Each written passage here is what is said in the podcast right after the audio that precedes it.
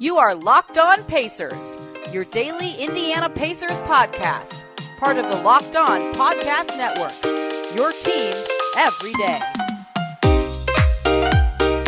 Welcome in to another edition of the Locked On Pacers podcast, where we, of course, talk about the Indiana Pacers as always.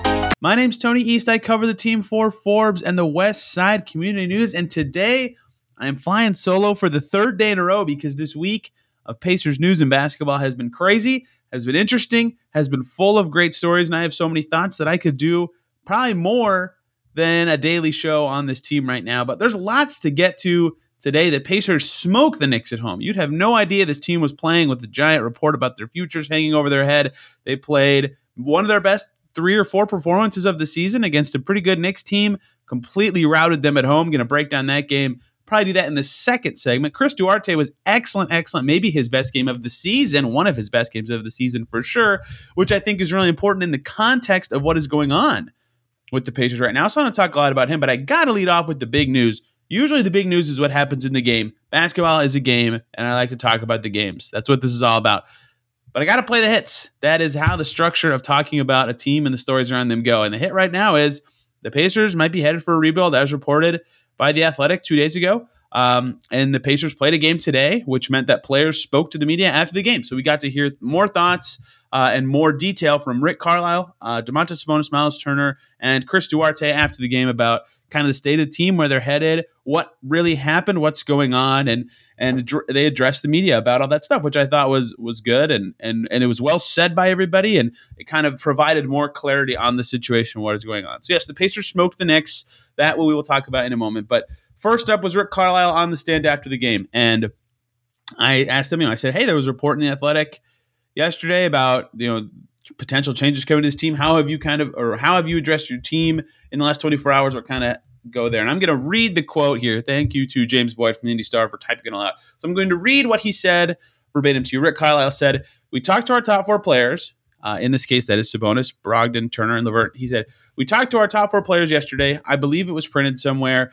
Uh, and Kevin and I met with them and made it clear we want to win with this team. This team was put together with the idea that this could work. We've been up against it with some injuries and some bad luck and stuff like that, but that's the N B A. You got to deal with that stuff. Trades are always possible in this business, and our guys know that. They get into this, they sign N B A contracts that basically state that. But the pattern of this franchise has not been to make a bunch of in-season moves, and I don't know if they've made any in-season trades in Kevin's tenure. I may be wrong about that, but I don't think that they have. Doesn't mean that it won't happen at some point, but as soon as that thing with the rumors and stuff came out yesterday, we grabbed those guys, and we're not trying to hide the fact that we're talking to them about it. So, as Miles stated later, they were getting ahead of it. They were saying, hey, guys, this report is coming out. So what did we learn from this quote? One, Kevin Pritchard was in this conversation. That was not necessarily uh, detailed yesterday, which is important. He's a front office person, not just a coach talking to his players. That's not necessarily like a figurehead passing down the information kind of thing. That is a, we want to be on the same page, symbiotic, here's what's going on with the Pacers kind of talk. And I actually, you know, a lot of the times, you know, in these media sessions like this, they can say whatever they want and go unchallenged. And I'm not going to say that Rick Carlisle is lying, but I am going to say I think it's very possible that what he said is true, that they got brought those guys in and they said, we like this team and think we can win with them. That's why we brought in Rick Carlisle in the first place. In fact, this, if this is what happened in this meeting, this gives more merit to them bringing in Carlisle because he said, we still think we can win with this team. We brought, we we built this team with the idea that we can win with it and it can work, right? So I think that's what they actually said to these guys. And I think that there was an addendum to this where they said, but we are considering other options at this time. And they wouldn't, you know, they don't bring guys in for a meeting just to say, hey, we still think we can win with this group that we built, right? So the meeting has been confirmed by Carlisle with those four guys, uh, suggesting that they had some talks about the future of this team and what it looks like. And he did mention that trades are possible. And he is right. Kevin Pritchard, not normally a big midseason trades guy. Um, he did do the Oladipo Levert deal, but that was more of a, oh, wow, we can jump into this James Harden trade kind of thing. Remember, K P kind of detailed it as, you know, they weren't the aggressors in in making that happen. They just hopped into a deal that was already kind of being constructed, right? The only in-season trade he ever made, if you remember, was Ikeani Bogu for Nick Stauskas, um, someone else who had a guaranteed minimum deal, and cash, right? Like, a, or and a second-round pick, right? It was a complete salary dump, second-round pick kind of thing uh, that meant absolutely nothing to the Pacers and their success on the court. So he has not been an in-season trader, and that's kind of something I said yesterday. Like, think about the history of the Pacers when you're considering how they might go about this rebuild and retool. And I actually think that this meeting happening and some of the quotes from the players suggests even more that retooling is the right word to describe what the Pacers are going to do, because they, like I said yesterday, they, they talked about, the report talked about either Sabonis or Turner building around a good player in Duarte. They can't trade Brogdon, right? Like, they already have a core in place that's still going to be present on their next good team. It seems like retooling is what the Pacers are trying to do, and that involves some of the guys in this meeting, which is why they had it in the first place. So that's not it. They still also, uh, we also heard from players. We heard from uh, Turner and Sabonis in particular. Duarte was not really asked about all this trade stuff, but Um, Sabonis said, "We don't really think about that kind of stuff. We saw it. It doesn't matter. We're professional athletes and we're going to do our job. We all love playing here." And you know, that's easy for him to say after they win by twenty, right? I think that's good that he's like, if they had lost this game and he said that, it would also be powerful, but it's clear that they can ignore it uh, and the Pacers can move on from it. But again, no denial. This meeting definitely happened. Um, so that I'm not pretending like it was like a maybe thing that this meeting happened. It obviously did. Sky Agnes was at practice and saw it. You know, it was reported in many places, but we're getting it on the record from people, what was said, why they had it in the first place. And I think that is important to get all the angles from this, from everybody involved. Sabonis later saying, "We're excited to be here. We want to turn the page and win." And uh, Sabonis mentioned how nice it was that this actually happened, that the coaching staff and the front office is getting ahead of this instead of just having players find out the way we all find out when a report just drops. Not out of the blue, but you know, like that. Uh, that they got ahead of, out ahead of it, and they said, "Hey, this is coming out, and this is why." And uh, the fact that they had this meeting again suggests that yes, that the Pacers could be headed for changes, and the players know that, and they're still going to play well, knowing that maybe that could change the way that the team is, who is moved, or how it's perceived, or what they need to do if it is a retool or rebuild, whatever. Uh, and they they they kicked some butt against New York today, so that is a nice start to that sort of post post change in um, ideology era. Miles Turner then coming to the stand, and uh, James Boyd from the Indy Star, poor James, was asking Miles about um, about all this stuff. And Miles first said to him, "I know you're new here, bro, but my name's in a trade rumor every day," which was very funny because Miles has been in trade rumors basically since he got here, um, which was funny. But uh, Turner said the same thing, that you know Pritchard and Carlisle were trying to get ahead of of the article and the piece, and that that's kind of all that he wants as a player, that they keep it um, keep it real with players. And we've heard in the past that Pacers executives and coaches do like to tell players when they're in trade talks ahead of time, just to let them know, like, hey, you could be on the move. Turner talked about two summers ago. Uh, he went into detail about how the team had talked to him about, hey, like, you were in trade talks for Hayward, um, and they didn't get Hayward, and they were public about talking about Hayward's name specifically, right? We know that that all happened. Uh, and and and Turner knew he was in those talks because the front office is so upfront about that stuff. So again, they wouldn't just have a meeting and just be like, "We still believe in this team." Like, I believe that that was something that was said, uh, that they think this team can work still. I definitely do, because again, they hired Carlisle. He's not a rebuild kind of coach. This franchise isn't a tear down kind of team, right? I think they said, "Hey, we still think this can work, but the results aren't so good. They haven't been for two years. And we feel like a retooling could help us build to a better future with the pieces that we have. You guys are the leaders on this team. No one is technically safe. We'll see what this ends up being, but don't expect they tear it down." I think that is kind of how this meeting went, given what we learned from uh, from Turner, Sabonis, and Carlisle. And Turner even said at the end, "I love it here. I want to win here." He said that for forever and ever. Very loyal guy, very franchise loyalist kind of guy. So that is the leadership core group called in to be a part of this this conversation. And the fact that Kevin Pritchard was there again is important, because he's the guy who is the ultimate decision maker, who signs off on all this stuff. Well, Herb Simon really is, but he's the one who makes these specific decisions and context of the teams, things like that. So I think it's important that we know what that conversation was like, why it happened, what was said. And I think kind of now, if I had to describe it to someone else, I would say it as, yes, the the Pacers have decided on a direction. They would like to retool as of now. They were ten and sixteen. They had a four-game losing streak last week that almost certainly influenced them and pushed them into this direction. As a result, they determined it's time to retool. The core they have right now is not working, right? And then they learned this piece is coming out. That information got out as they had conversations with presumably agents or other teams or whatever. So they knew that report was coming out, so they rounded up the team's leadership, and they got Rick and Kevin, and they said, "Guys, we might be changing directions. This is not working. We are not playing as well as we thought, and we've made a lot of changes elsewhere in the organization, and it's still not going well. And you know, we still think this team can win. That's why we built it. And we like all the players here. So we're going to have patience and, and see the offers and retool. But we are potentially looking to retool. That is my best guess, given what I know, given what's been said, given what makes sense in the timeline of events of what happened, what this meeting was about, and where the Pacers are right now, given what we know. So perhaps we'll learn more information in the coming days. Um, but that is where we're at. That is what players said after the game. That's what Rick Carlisle said after the game. And now we have a better idea of what the scope of this is for the Pacers, I think. And I still think the Athletic report is, is going to end up being spot on, that they end up do retooling in some way. But wins like tonight can always kind of make you forget about those kind of things for a few seconds. Like if you were a fan and this was your first game ever watching the Pacers was tonight,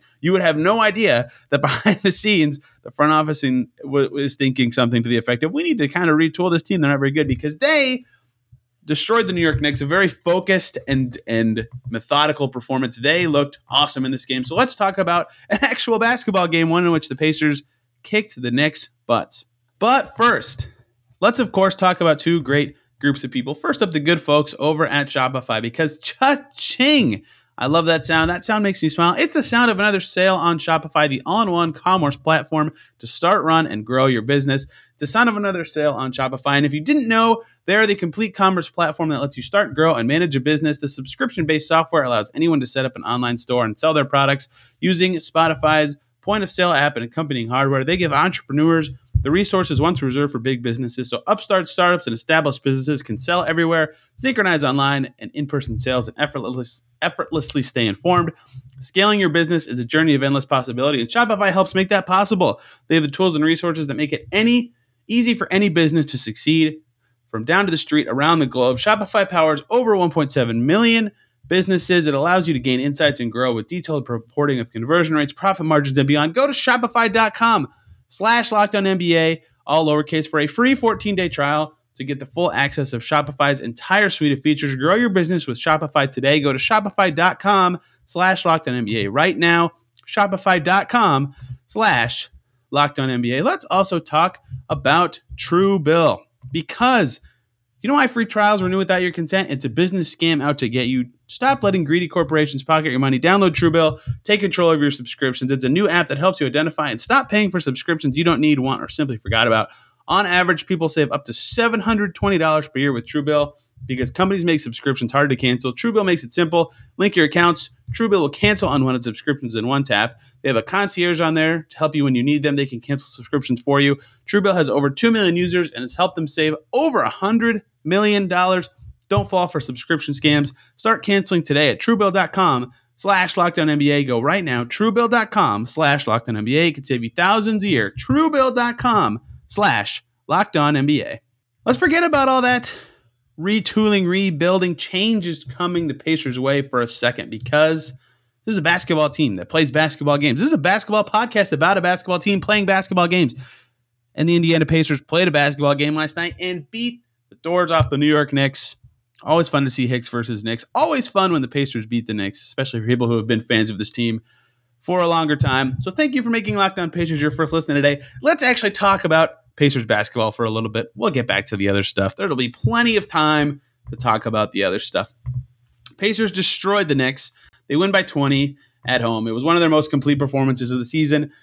They won every quarter. They tied the fourth, I suppose, but they they looked better than the Knicks literally every moment of this game. There was scarcely a time where the Knicks felt threatening. The Knicks were up three points right at the beginning. Pacers took the lead about four minutes into the game, never looked back. Got as close as two for a little bit, but they were winning for almost the entire game. They got up to a twenty-seven point lead. Uh, never had a run longer than twelve, so they were just kind of methodically, smoothly just kicking the Knicks' butt for the whole game, and it was really spearheaded by defense, because, you know, beyond what's going on behind the scenes with this team, that's something that I wanted to know after this game and ask players is like, hey, look, I get that other stuff's going on, but like, you guys went oh and four last week and looked miserable to the point of your coach making you watch half of a game you just played right after the game, right? And then this week, you look great. You're smoking teams that have beaten you this season already. What's changed? And Sabonis talked about effort, and I agree that that's there. Their closeouts look better. Their energy looks better. Their force looks better. They're, you know, they're playing through contact. There's no lapses in transition defense. There's no not hustling back, diving on the floor, all that kind of stuff. That's all there.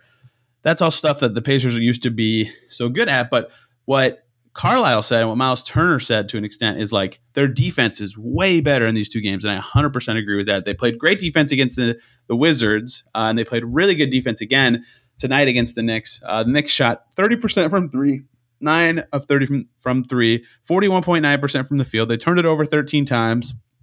Their rebounding wasn't great. They only had thirty-six rebounds in total, right? The Knicks were smothered by the Pacers. They They struggled to get good looks all night. That's why they shot so poorly. And they did not get enough steals on their own defense to have that sort of easy, efficient offense, right? The Pacers only had nine turnovers. That's really low, especially for them this season. That's a great way to make it easier on yourself to play defense when you're playing half-court defense a bunch, right? So Pacers defense was has been a big theme this week to me of why they've sort of turned it around. And that was the, the case in this game as well, right? Against the Wizards, they gave up one. Ten, they gave up over sixty points in the second half. Only gave up one ten in total because their defense started that game really well, which set the tone for them to get that win. Right. So defense has been a big improvement for them in this turnaround. But again, like in this game, like I talked about on Tuesday's show when they beat the Wizards, a lot of the low hanging fruit stuff that was so obvious that they needed to change to get a little better happens once again. Sabonis gets the ball in advantageous positions. Twenty-one points, five assists. eleven rebounds, no turnovers. He was awesome. Plus twenty-two. He just kicked the Knicks' butts all night. Pacers in general shot well from three, ten for twenty-seven. That's thirty-seven percent. And this is two games in a row where their three-point attempts are down a little bit. And I think that's noteworthy as they search for better shot quality. One, because they all will say, yeah, we like our three-point attempts. And I think they do. They were all open, but they had to work really hard to get those open threes, and it wasn't always the best guys taking them. I think they're being a little more careful about who and when they are taking threes now. That has been a welcome change to their offensive profile. And in turn, they are just making more shots. They're getting into the paint more, taking shots that they're just better at in general. So better shooting percentage equals better. Less turnovers is obviously good. And then again, a big key for them when they're playing at their best, balance. The most shots taken by a Pacers player was thirteen in this game. Miles Turner took thirteen shots. No one took more than thirteen. That's how they should do it. Their top four shot takers, Turner, Levert, Brogdon, Duarte, all at eleven. Sabonis took eight, but he took the most free throws by a mile. So the shots that he missed when he gets fouled, if you add those in, really balanced starter performance. Like this is probably the most balanced we've seen the Pacers play with their starting unit in general. The starting five was fantastic in this game. I think this is the maybe the best they've looked as a unit all season. Brogdon had sixteen, four and five. Levert had uh, he shot forty-five point five percent. Levert had fifteen point six assists. That's huge for him as they have T J McConnell out. They've needed someone to kind of take a playmaking role on when Brogdon's out, and Brad Wanamaker, we'll talk about him in a minute, has done an okay job at that, but Levert stepping up in that department's really big. twenty-two points, four rebounds, two blocks for Miles Turner. He was the highest plus-minus guy this game. I already talked about Sabonis. Then Duarte, probably his best game in the season, nine for eleven from the field, twenty-three points, three rebounds, six assists. All the starters were fantastic. All Pacer starters, plus twenty or better. That unit clicking is huge. If they can get that to be a consistent thing, they actually could kind of not right the ship. I mean, they were nine and sixteen. That's a horrible record, but uh, get the ship closer to toward the direction, at least, that they that they were hoping it would go when the season started. So lots of promising stuff from the starting five as they played together. And the bench was no slouches as well. Oshae Brissett, another effective game with five points and six rebounds. His work on the glass these last two games has been good. Keelan Martin shot four of seven for eight points. Wanamaker played eighteen comfortable minutes, right? Like he did. This was probably his worst, air quotes, game since McConnell went down, and he wasn't even that bad. He shot three for seven. He had no turnovers. He had six points and three rebounds. Like he had four fouls and wasn't quite as sharp as he was two nights ago against the Wizards, but he has been much better since McConnell got injured at the beginning of December. Really, he's been much better since he had that twelve-point game in Charlotte in mid-November to now than he he was really bad when Brogdon went down early in the season. No denying it. Like, to the point that I dedicated a whole podcast segment to, should he even play? He has been playable and useful in this stretch. That's been nice for the Pacers to have someone to fill in for T J McConnell. And Torrey Craig was in the rotation uh, for a little bit in this game. He provided some nice defensive minutes as well. So they got good bench production again. That was really important for them in beating Washington. And they didn't provide as much in terms of scoring punch or offensive punch, but they still were filling their roles in an effective way that allowed, you know, Oshae Brissett to shoot two for eight, but still be plus seven because he's fitting really well with the starters. He played over twenty minutes again. That seems like something that will continue. So really complete performance from this team. And I think that their comments that ring the most true to me is they are playing better defense, and that, that that's kind of been something the Pacers with this roster have been much better at, is they're a better defensive team than offensive team, but they're also finding all the ways to win that they weren't, that seems so obvious from the last couple of weeks. And I, I said this on Tuesday's show. I said this last Friday even. I talked about it today again.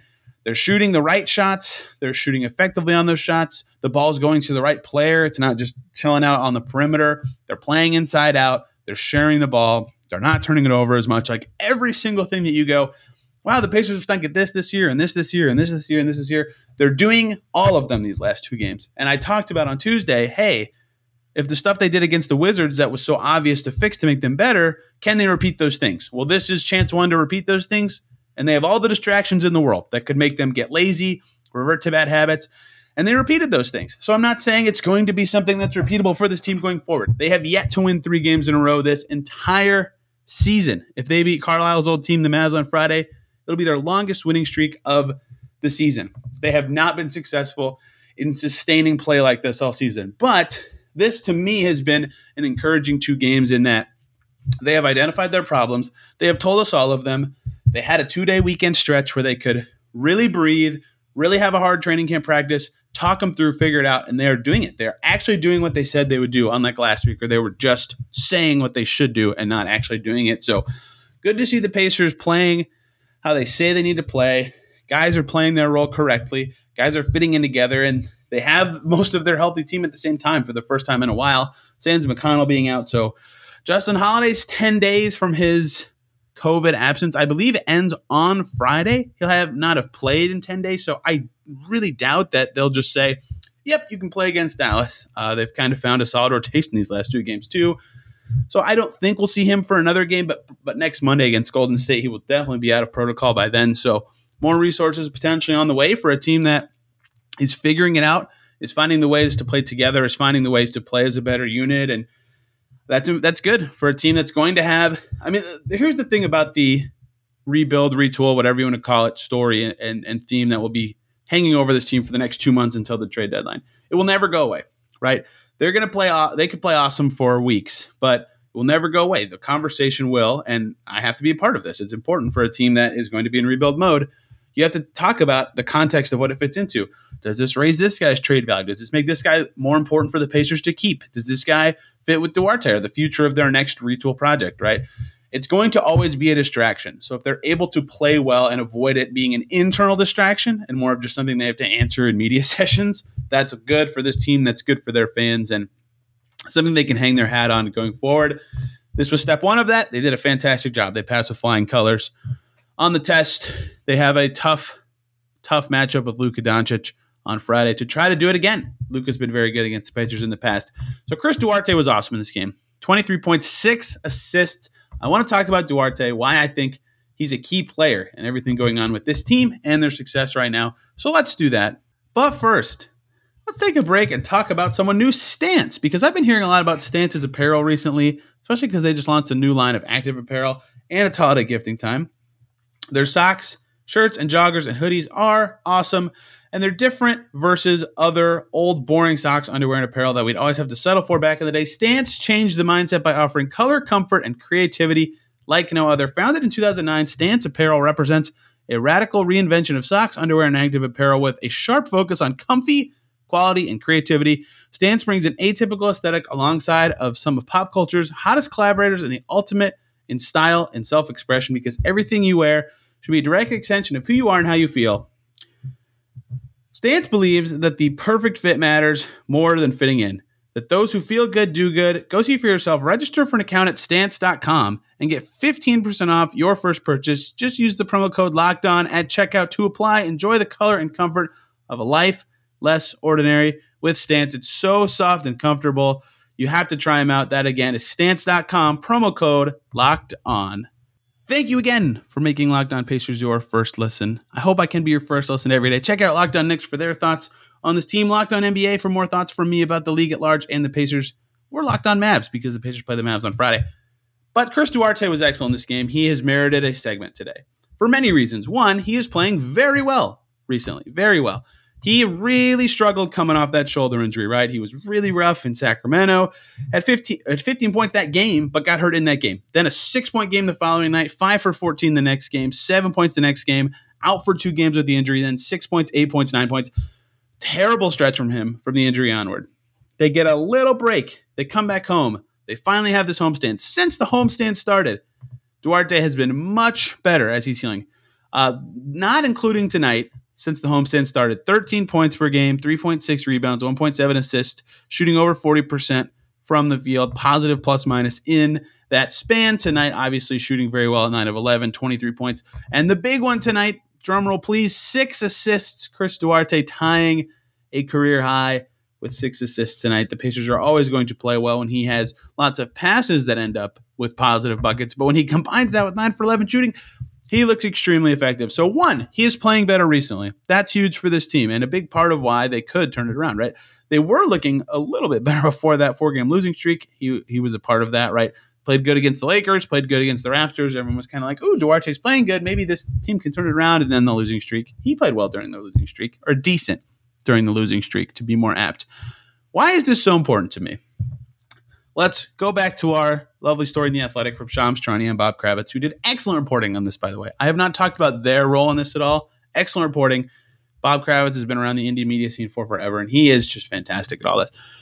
In that story, it says the Pacers are moving toward opening further playing time for Chris Duarte and Isaiah Jackson, the team's thirteenth and twenty-second overall picks, respectively, in the twenty twenty-one N B A draft.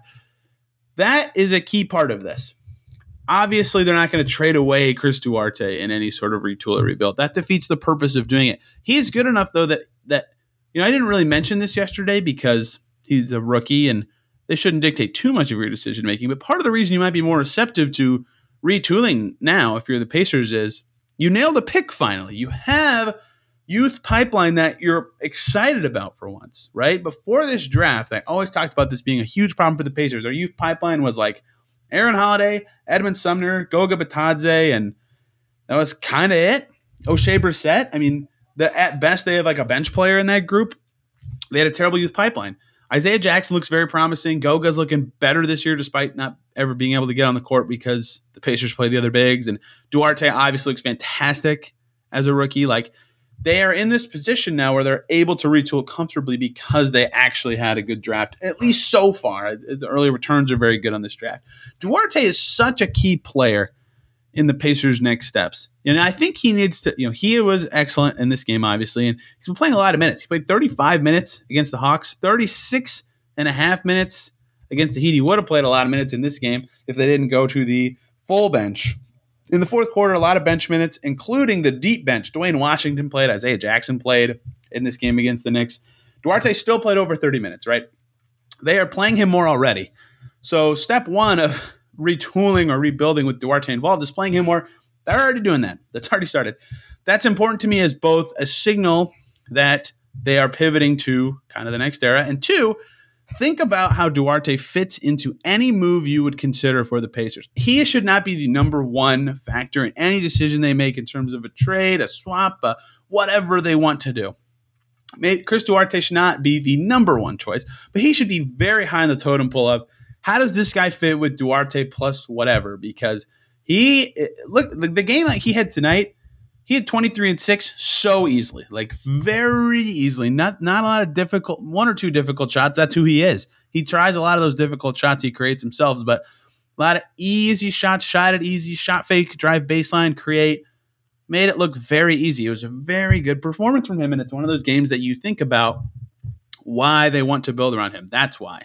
That why they want to build around him and other stuff. That's why. He's good. He fits in a starting lineup right now. He's a rookie. He's played twenty-five games. He can already do that.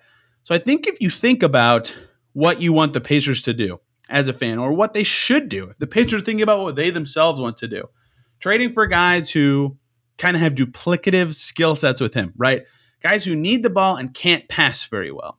You can have one of those playing alongside Duarte. You can't have multiple of those.